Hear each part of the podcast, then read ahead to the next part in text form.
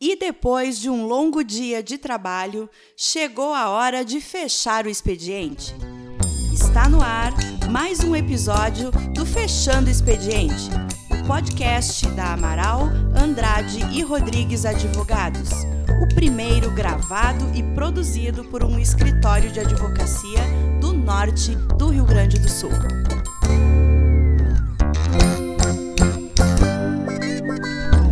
Boa tarde, pessoal. Boa noite para quem, assim como nós, está fechando o expediente. Hoje a gente vai seguir nossa, o nosso intensivo sobre assuntos relacionados à campanha eleitoral e a período eleitoral. E hoje a gente vai tratar sobre um assunto muito polêmico, né, que dividem bastante as opiniões nesse Brasil afora. Vamos falar sobre financiamento público de campanha eleitoral. E comigo estão os meus sócios William e o Dr. Bruno também. Olá, boa noite pessoal. Olá pessoal, tudo bem? Como estão? Confesso que eu, eu sugeri esse tema porque eu tenho ouvido muitas críticas ao financiamento público de campanha, à utilização de, de dinheiro público para se fazer campanha, né? para os partidos, para os candidatos utilizarem nas eleições. E a gente, como a gente tem um contato mais próximo com as eleições, eu acho que é nosso dever informar a quem nos ouve, informar os nossos amigos como é feito e por que é feito a utilização de, de financiamento público de campanha. Então aqui eu já uh, dou boa noite para o nosso sócio Bruno Weber do Amaral, que é especialista em direito político, eleitoral e parlamentar e vai poder tratar desse tema aí conosco hoje. Boa noite novamente, boa tarde, não sei a hora que o pessoal está nos ouvindo. Boa noite para vocês, né? Nesse sábado já de campanha eleitoral, depois de ter trabalhado um dia, um sábado inteiro, estamos aqui gravando um podcast. Esse é o ritmo de uma campanha. É, é legal compartilhar isso com aqueles que nos escutam também. Mas perfeito, esse é um tema realmente muito delicado, objeto de muita polêmica então eu, uh, vamos tentar nesse episódio não diminuir a polêmica, uh, não impor a nossa opinião, mas esclarecer sobre alguns pontos fundamentais desse processo de financiamento público da campanha eleitoral e aí sim entrar num aspecto opinativo de interpretação que eu resumi no nosso, no nosso briefing da, do episódio, que é o custo e o valor da democracia. A ideia é essa, Bruno, é tratar de maneira clara e fazer uma, uma análise jurídica, legal e política da utilização desses, de, desses valores públicos para o financiamento da campanha, que acima de tudo é o que garante aí a, a democracia representativa. Né? Mas afinal, Bruno, é tudo fundo partidário, é tudo, é só ele que existe, existem outros fundos. Explica pra gente o que é, pra gente formar uma opinião, né, até o final do episódio. Bom, em primeiro lugar, é importante dizer que essa ideia do fundo público, do financiamento público de campanhas eleitoral, eleitorais, surge especialmente após a decisão do Supremo Tribunal Federal na ação direta de inconstitucionalidade, inconstitucionalidade número 4.650, proposta pela Ordem dos Advogados do Brasil. Essa ação uh, de inconstitucionalidade declarou a inconstitucionalidade de doações para campanhas eleitorais efetuadas por pessoas jurídicas. Uh, e aqui uh, eu trago um, um, talvez um ditado popular para explicar o mérito dessa ação. Eu não sei se vocês vão me entender, vamos lá. Quem paga a banda escolhe a música. Tô correto ou não tô correto? Tá corretíssimo, Bruno. Nos últimos anos a gente viu uma enxurrada aí de notícias e, e de fatos aí comprovando a, a, ligação de empresas com o financiamento de campanhas e posteriormente né, com uma certa afinidade com, com alguns governos né, e isso aí causa uma, uma, uma grande insegurança né, para nós, então acho que tu vai poder explicar melhor isso aí. A intervenção né, privada diretamente na administração pública, né, através desse tipo de doação. É, na realidade assim, eu sou absolutamente contrário a gente generalizar questões pontuais. Mas ninguém nessa mesa e nem quem nos ouve é ingênuo o suficiente para pensar de que um doador, um grande doador de uma campanha, não tenha um interesse naquela campanha. Pode ser político? Eu pergunto. Pode? Pode ser por verdadeira convicção nas ideias daquele candidato? Pode. Uh, mas há casos, e houve muitos casos, que não foi. E é justamente esse o mérito da ação seja ela uma decisão boa, seja ela uma decisão ruim, o Supremo Tribunal Federal entendeu pela inconstitucionalidade uh, das pessoas jurídicas doarem para campanhas eleitorais. E até esse, até essa decisão, quem financiava uh, em larga escala as campanhas eleitorais? Pessoas jurídicas. Então, a partir dessa decisão surgiu uma lacuna, surgiu um vácuo. Como fazer a campanha eleitoral? De onde vai, de onde vão vir os recursos para, as campanhas eleitorais? E mais do que isso, eles de onde eles vão vir, sem que virão, eles não poderão mais vir das pessoas jurídicas. Então surgiu essa ideia do fundo público, do financiamento público para suprir essa lacuna. Aqui eu já deixo uma, uma um questionamento a, àqueles que, uh, antes de nos ouvir, criticam o, a, o financiamento público.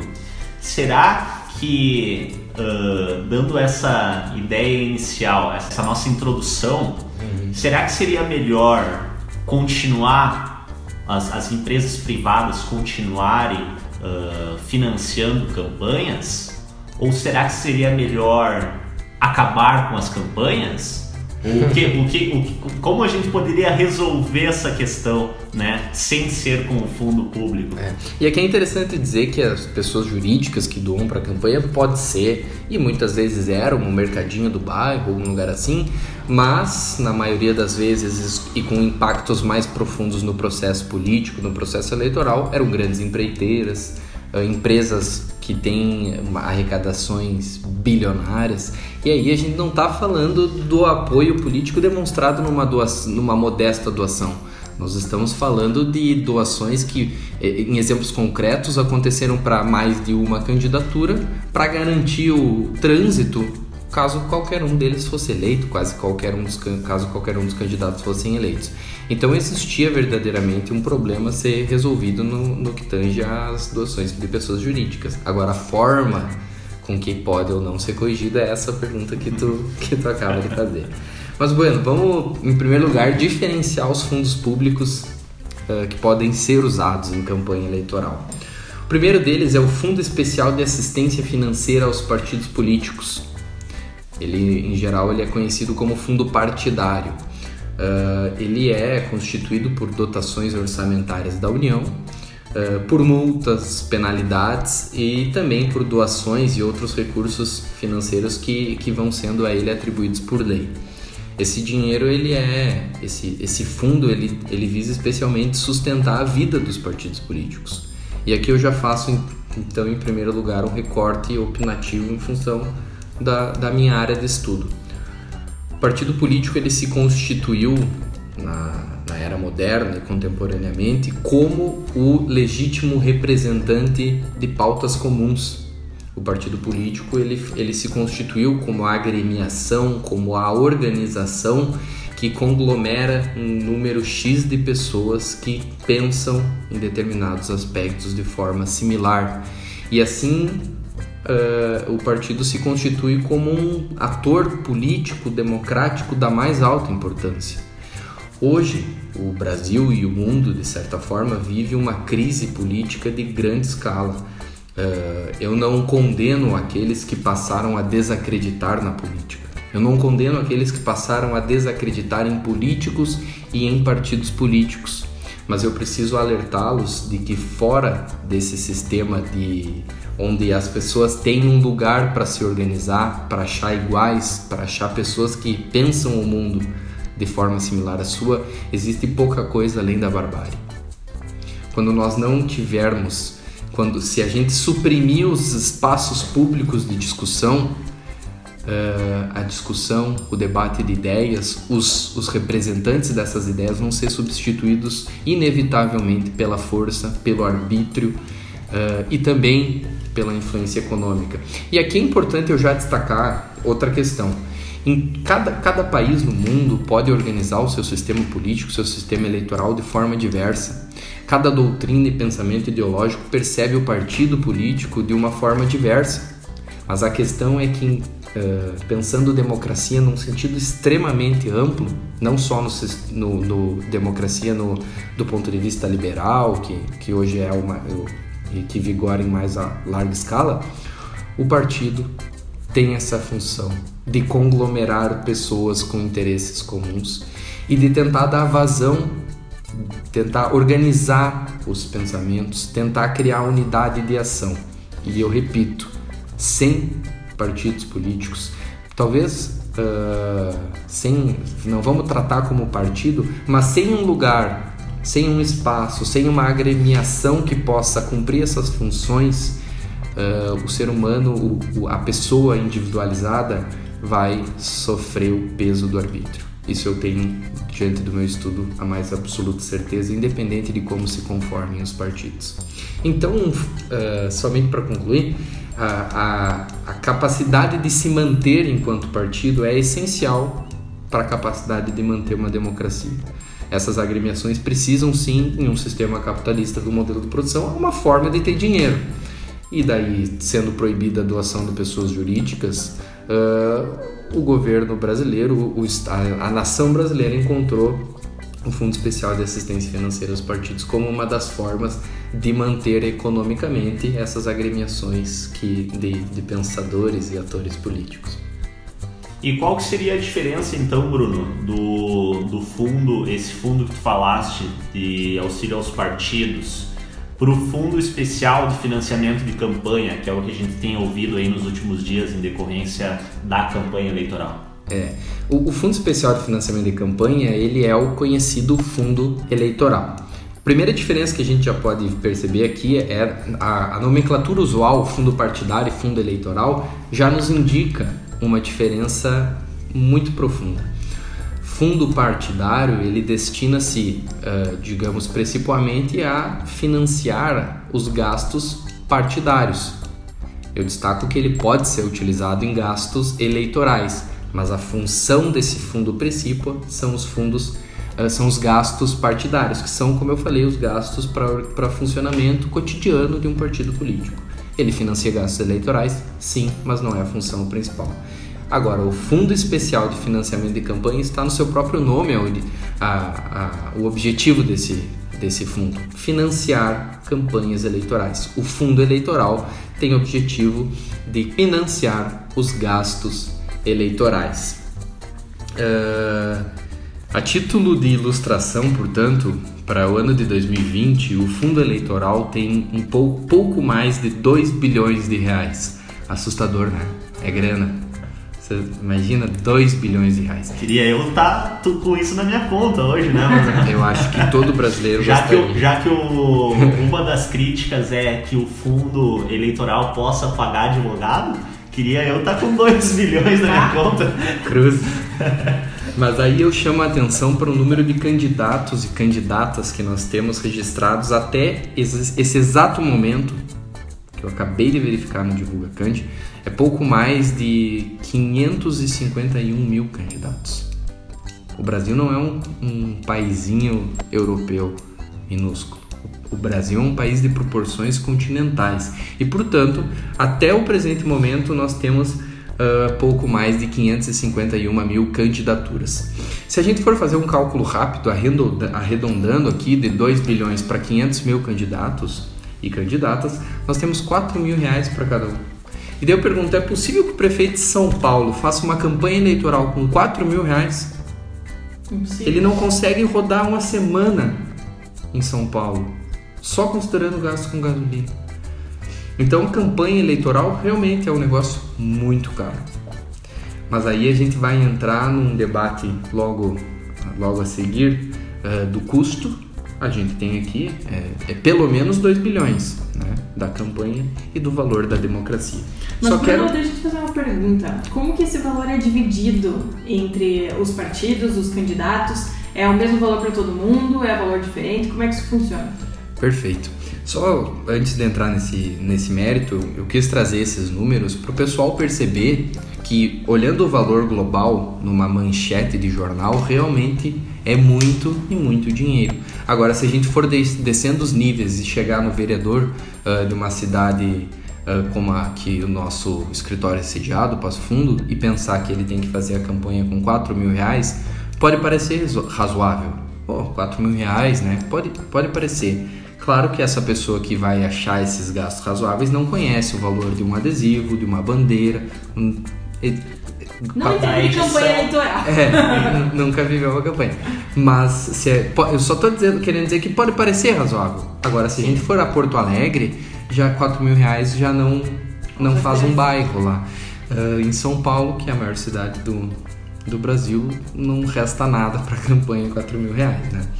E eu acho que uma falácia muito grande é dizer também que o, a publicidade nos meios tradicionais ela é gratuita, né, Bruno? Então, um, por mais que a gente tenha horários gratuitos nas, na, nas operadoras de TV, né, para criar uma publicidade, para fazer um vídeo institucional, é gasto muito, muito né? E, então a, a publicidade hoje em dia ela é muito cara. Então, para poder colocar uma propaganda na TV. É. E aqui é bom lembrar que a legislação eleitoral, no que toca a propaganda eleitoral, ela tem se tornado cada vez mais restritiva e, no meu ponto de vista, com absoluto desacerto, porque a campanha eleitoral é o lugar em que deve se debater política, né? Uh, se debater os interesses Quanto mais tu diminui as possibilidades de divulgar a propaganda política com as formas, conteúdo, etc., pior fica o debate. Isso é só a gente acompanhar as eleições e ver o quão roteirizado é uma eleição. Uh, mas enfim, esse é o jogo. As, as, as leis da propaganda eleitoral tornam ela cara. Uh, o objetivo era tornar barata, não funcionou, então paciência. Agora, chegando na tua teu questionamento, Tainá, tem uma, uma questão bem específica.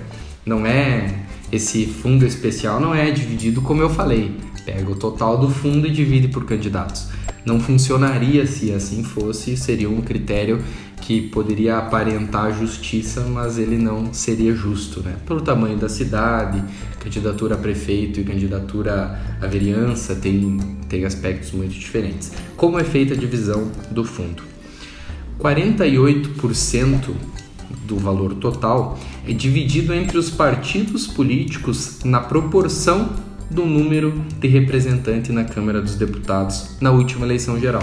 Então, eleitos na última eleição geral vai ser dividido na proporção de deputados que cada um daqueles partidos tem. Outros 35% dos recursos que compõem esse fundo são divididos entre os partidos na proporção do percentual de votos válidos obtidos pela legenda, pela sigla, pelo partido também uh, na, nas eleições, nas últimas eleições gerais, que tenham pelo menos um representante na Câmara. Então, tu eleger um candidato, tem pelo menos um representante na Câmara, aí é feito esse cálculo que daí dá um, dá um número de eleitos e um número de votos válidos tem uma diferença grande. Isso tem a ver com o coeficiente partidário, eleitoral, etc., mas não é o tema do, do episódio. Além disso, 15% eh, é dividido entre os partidos na proporção do número de representantes do Senado então tu pega esses 15%, tem tantos no Senado, tantos no Senado, tantos no Senado, faz a divisão na exata proporção. E por fim, 2% desses fundos é dividido igualmente por todos os partidos registrados. Uh, lembrando que nós temos pelo menos 30 partidos registrados no TSE, é um número maior do que isso. E aqui é o, o, foi tentado dar uma ideia de isonomia, né, de igualdade em, que todos recebem, mas também os partidos recebem conforme as suas ideias são aceitas pela sociedade. E isso tem o objetivo de acabar com, com, com alguns partidos que, que não representam ideia alguma, são simplesmente legendas abertas por pessoas poderosas para receber uh, uma, um pouco de dinheiro do poder público, isso verdadeiramente existe, e aqui está a tentativa de solução, né? Dar mais dinheiro a quem representa melhor ideias. Tem problema nisso tudo? Em tudo que a gente falou agora, tem problema? Tem. Mas esse não é o ponto do episódio. O ponto do, do episódio, que pelo menos que eu percebo, é a gente conversar sobre o custo de uma campanha eleitoral e o valor da democracia. De, de tudo que tu falou, Bruno, eu acho que ficou realmente explicado uh, o, a finalidade né, do, dos, dos financiamentos públicos, tanto para os partidos quanto para o financiamento específico de campanha, e também o fundamento disso, né, que é realmente para uh, que, que não exista mais né, o financiamento privado de empresas privadas. É, lembrando que ainda existe a possibilidade das campanhas se financiarem por doações privadas. Nesse Fundo Especial de Financiamento de Campanha, se eu não me engano, o Partido Novo e o PRTB uh, recusaram o seu recebimento. Mas aí a gente vai ter que observar quem que financia a campanha desses partidos e de que forma. A gente pode debater isso até porque a campanha, como a gente, como a gente explicou, as campanhas têm custos. Isso é inegável e tem custos altos, né? O custo, Perfeito. como tu disse, o custo de uma campanha é alto. Exato. Né? E na realidade, se a gente pegar esse exemplo do, desses partidos que recusaram o recebimento do fundo, isso parece uma ideia uh, eleitoral de marketing muito boa, né? Eu não estou usando o seu dinheiro para fazer campanha. Mas daí eu pergunto aos representantes dos partidos e também aos partidários da ideia de extinção dos fundos públicos quem vai financiar a campanha eleitoral.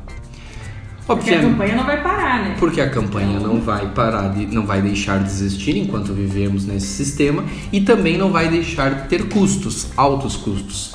E aí, quem paga a campanha são os poderosos, aqueles que possuem vultuosas quantias de dinheiro para financiar uma campanha eleitoral e, por consequência, seus próprios interesses. Então, o fundo público ele tem um caráter de financiamento das campanhas eleitorais tem um caráter de democracia muito alto.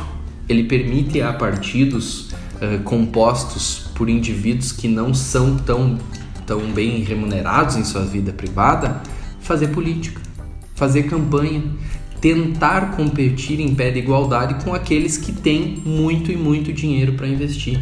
Porque lembrando aqui que a regra do investimento pessoal do candidato é 10% do teto de gastos.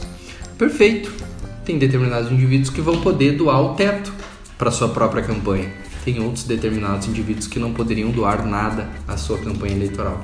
E aí tem uma atuação democrática desse fundo público que é muito profunda, como eu repeti. Permitir de um lado que partidos pequenos participem da campanha eleitoral e de outro permitir que a ideia dos desfavorecidos economicamente também tenha espaço nesse processo democrático eleitoral. Uh, eu acho que um último ponto que a gente tem que tratar, Bruno, a gente fez uma defesa aí uh, jurídica, legal e política do, dos fundos públicos, mas eu acho que um último ponto que pode ficar ainda na cabeça de quem está nos assistindo é sobre a utilização dele.